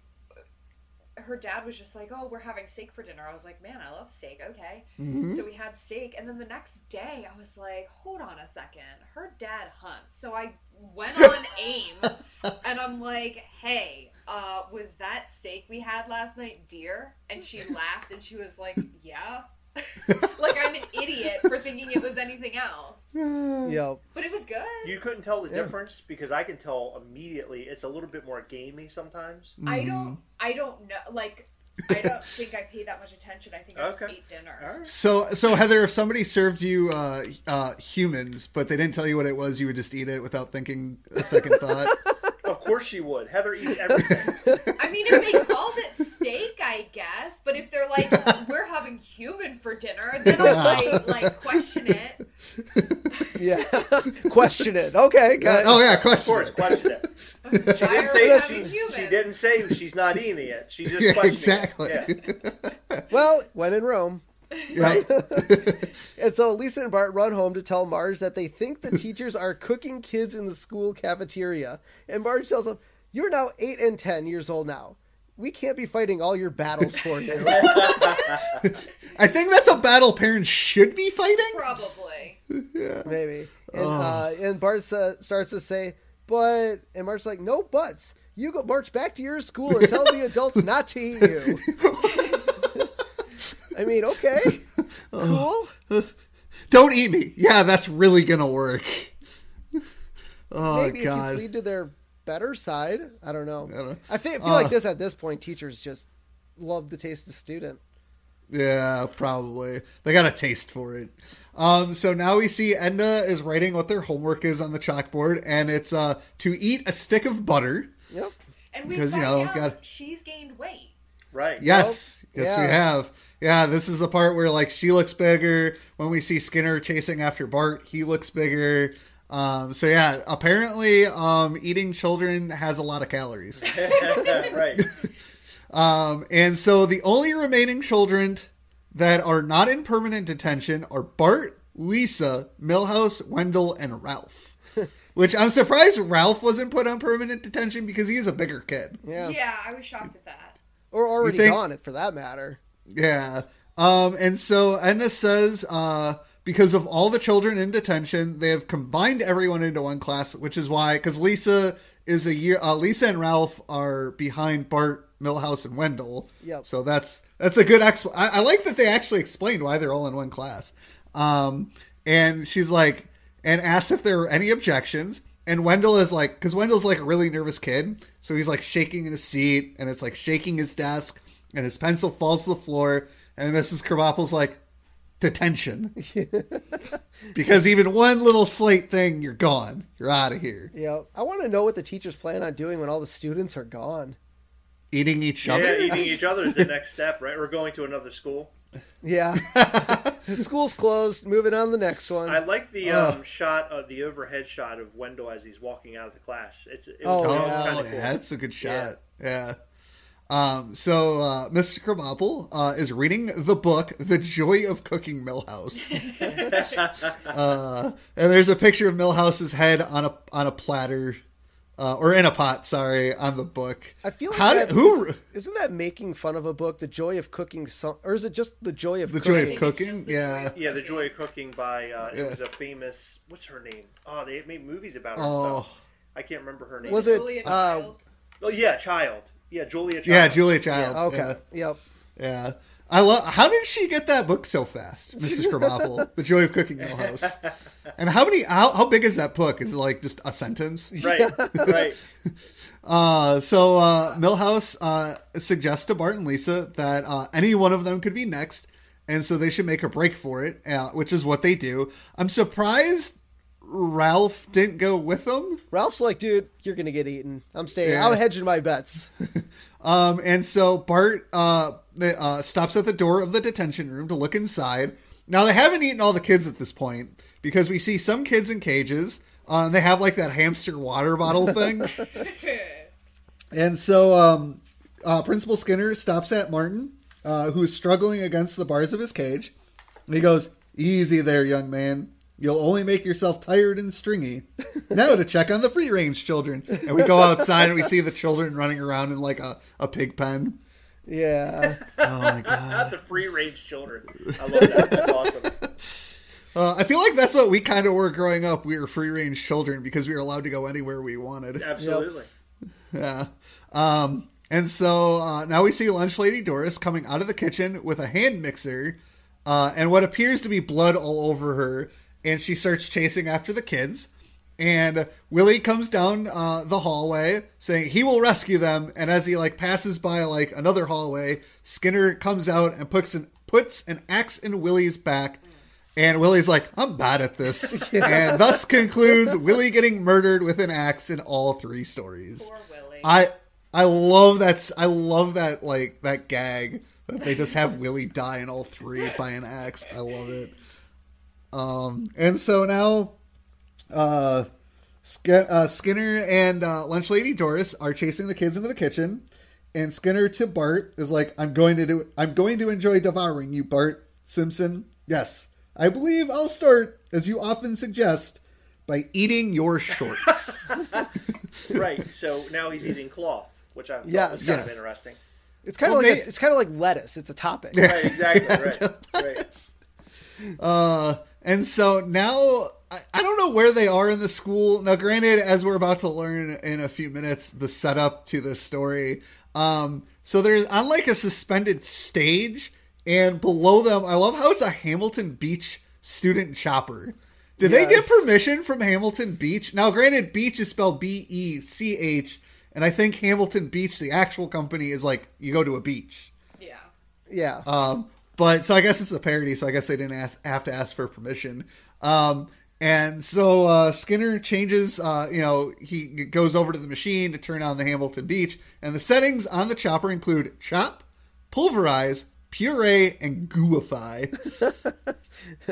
Yeah, I want a blender with gooify on it. So, fun fact, Chris asked me, he was like, what is that? Is that goify? I did. I forgot all about that. Yeah. Goify? I was like, what's that? Goify? I was like, I don't know what that means. Heather goes, gooify. Like, I'm a big idiot. Yeah. And I don't know how to read. So, although I wonder if that's a made-up word or if that's actually in the dictionary. I don't think gooify is in the dictionary, but I feel like people use that word. Gooify. Now I do. Yeah. Yeah. Goify. Ever since The Simpsons, there's a lot of words that The Simpsons have made up that are now either in the dictionary or people just use in normal lexicon. Yes. It's in Urban Dictionary. Oh, yeah. Oh. Really quick, I just wanted to point out that Chris was wrong. That The Joy of Cooking is not by Julia Child. However, she learned to cook from The Joy of Cooking. Oh, okay. Okay. Who wrote it? Was it like Martha Stewart or something? Someone named Irma something. Oh, okay. Irma. Yeah. Of course it's an Irma. Irma S. Rombauer. Oh. Oh, okay. The Simpsons, I'll tell you this, for doing it, we're on season 6 now. At least through now, there are so many archaic, like, pulls and things that we just don't know what the writers were thinking and why. Like, it's like, what age were you aiming for? Were you aiming for the people that grew up in the 60s and 70s? Or were you aiming for kids or both? But, I mean, watching it as an adult, I'm definitely picking up on way more things than I did when I watched this in the 90s. Yes. So so now we see Miss Hoover and Edna join Skinner and Lunch Lady Doris in trying to get the kids into the chopper. And Bart tells them not to worry because something always comes along to save us Simpsons kids. And then Milhouse tumbles and falls into the chopper. So, bye, Milhouse. Yeah. And then Bart says, I remain calm. There's something that'll save the two Simpson children. And then Bart and Lisa also fall into the chopper, and turns out Bart was having a nightmare and wakes up screaming. Yeah. And this is probably the most creepiest part of the whole thing. The entire family is just standing around Bart's bed watching him sleep. I mean, I don't know if most families do that to their kids. Well, but maybe they were. Do you guys do that to Max? No, do you guys just randomly watch him sleep? Of course not. But what I was thinking is maybe they're running upstairs to warn him of the fog that's about to come into the room. Oh, maybe. No, it's possible. I don't think they realized. Yeah, they did because they mentioned it. They mentioned it, but I think they. Well, how would they know about it? I think they mentioned it as if like it's a thing that occasionally happens, but they didn't know it was happening now. Yeah, maybe, I don't know. That's how I took it. Yeah, I mean, It's either they're creepily hanging over top of him, as I think they were, or they were coming up to. I like to think that they were warning him about. I think they're creepy. Okay. Yeah, I mean, maybe it's a little bit of both. I mean, maybe. I definitely don't watch my kids sleep, so. I mean, as a baby, I think I did, but he's 4, but so I just let him sleep, and when he wakes up, he wakes up. Yeah. So now They tell him not. Oh, wait, sorry. Yeah. I lost my train of thought. He had a crazy dream. Yep. So it turns out, Bart was having his nightmare, and with them standing around, he's like, "Oh, there's nothing to be afraid of, Bart, except for that fog that turns people inside out." And so now we see the fog start seeping into Bart's room because of the cheap weather stripping they obviously have on their house. Yeah. And the Simpsons get turned inside out. Mm-hmm. And the Inside Out Simpsons, first scream because, I mean, what else are you going to do when you're getting turned inside out? And they start singing a awesome song. And I have the lyrics right here for everyone. It's like, one chorus line of people dance until they make us stop. 2, many dancing people covered in blood, gore, and glop. Just 1. Sniff of that fog and you're inside out. It's worse than that flesh-eating virus you read about. Vital organs They're what we're dressed in. The family dog is eyeing Bart's intestine. And then a happy Halloween. I love the fact that Willie is in on this whole thing, too. I think I prefer Chris singing. Yeah. I don't think anyone has ever said that until right now. But you're welcome. What I liked is that Lisa's hair is still like her star hair. Yeah. She'll turn inside out. That was one thing I noticed. I'm assuming Bart's was the same, right? Until she put her hat on. Oh, okay. Yeah. So the big thing with The Simpsons is that whenever they show like skeletons of The Simpsons, Lisa's skull is spiky. Bart's hair is spiky. Obviously, Homer's bald. Marge, I don't think we've actually ever seen her skeleton, but that's always the thing. Is their hair the way it is, or is it their skull is the way it is? It's just their head. That's weird. That song that Steve just sung is a parody of one from A Chorus Line, which we actually kind of heard in the shinning at the end when they go to the Tony Awards. Yes. That was the song that they were singing there, too. Okay. So, yeah. Yep. So, I mean, that was great. And then at the very tail end, you see Santa's little helper coming in and start dragging Bart away as the credits roll. Yeah. And so the whole mysterious fog bit that turns people inside out is a reference to Oboler's, I don't know how to say his last name, The Dark, which is about a mysterious fog that turns people inside out. There are no recordings of the broadcast. This is kind of like an Orwell thing. But Oboler recorded a memorable remake for his 1962 stereo album, Drop Dead. Oh. So, yeah, it's kind of a Orwell thing. George Orwell. That would freak people out if they all of a sudden a radio broadcast. Just to let everyone know, the aliens are done attacking us, but now there's a fog that's going to creep into your house and turn you inside out. Yeah. So as we come to a close, let's just quickly discuss our favorite bit. I guess we all know what Chris's is, but I mean mine. I absolutely love the shinning. I mean that just the take on the Shining stuff. I'm a huge Stephen King fan, and just watching this again just makes me love it even more. And I don't know. I love the blood getting off at the second floor. I mean that's always so good. Yeah. That's fantastic. And then I love the scene at the end with Homer and his family frozen in the ice watching TV. Yeah, I too really enjoy the shinning. It's my favorite of the three. They're all really, really good. I enjoy them all. But yeah, the shinning, no beer and no TV, make Homer something. I use that. It's such a good, they did such a good job of referencing The Shining. And it overall feels like a really, really, really good story. Yeah, I enjoyed that. I thought I was going to like it more, like the most out of all of them. But I ended up actually liking Cafeteria Nightmare. Or Nightmare Cafeteria. Nightmare Cafeteria. There we go. Yeah, that... Wow, you're agreeing with me? This has never happened. I'm not agreeing with you. I'm just choosing my favorite. Unbelievable. Well, no, but I mean, we agree on that's the best one. Yeah. I did want to point out that I said earlier that it was Ray Bradbury was behind Star Trek, and I was wrong. It's another Barry. It's Gene Roddenberry. That's why I know. See, Heather?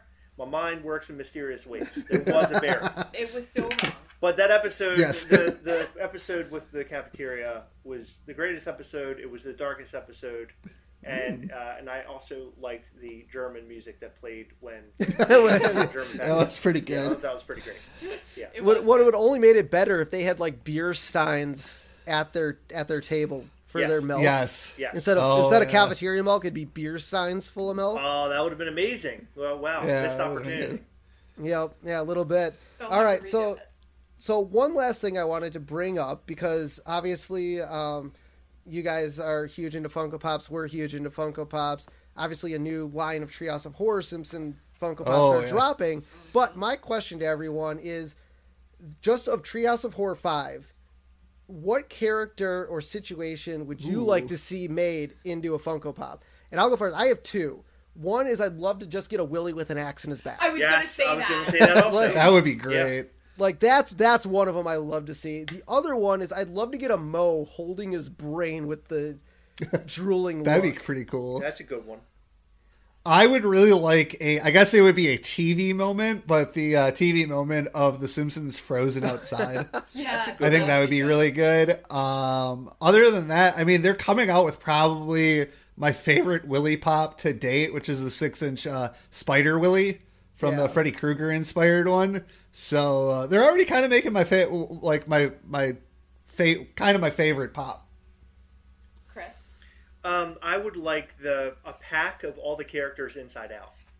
Oh! Why did I have you go before me? Because that was my answer. Well, I'm sorry. Everybody's taking my answer. But is that the one that you would have chosen? Yeah, that is the one I would have chosen. Yeah, I think that was pretty. Yeah, that's a pretty good one. I thought. Oh, Funko! But see, Funko would be assholes. They make them package them all individually and then have a 5-pack. Oh yeah. I think the 5-pack would be amazing, and then they could drop it in black light, see, and then they could make more money off of them.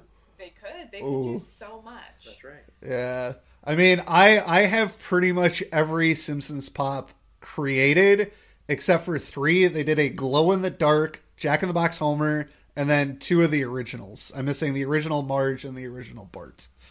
Oh, yeah, those are hard to get. The glow-in-the-dark Homer in the Jack-in-the-Box, we might have that. I think we do. Yeah, I think we have one of those. We'll have to connect with you about that. Okay, cool. He's really cool. Yeah, I had 2 of them, I think, somewhere. Oh, wow. Yeah, I don't know where they're at. Oh, because we buy so many to do giveaways and stuff. I always just sort of pack things away, and then I go through them when it's time to give shit away. So. Oh, okay. Cool. All right. Well, let's close it off where we could find everyone. So, Chris and Heather, why don't you guys go first? I mean, I'm sure most of the people listening might know you, but for those of you that don't know who Chris and Heather and the Gastlycast is, why don't you let everyone know where they can find you? You can find us on the internet. Oh, good. Great.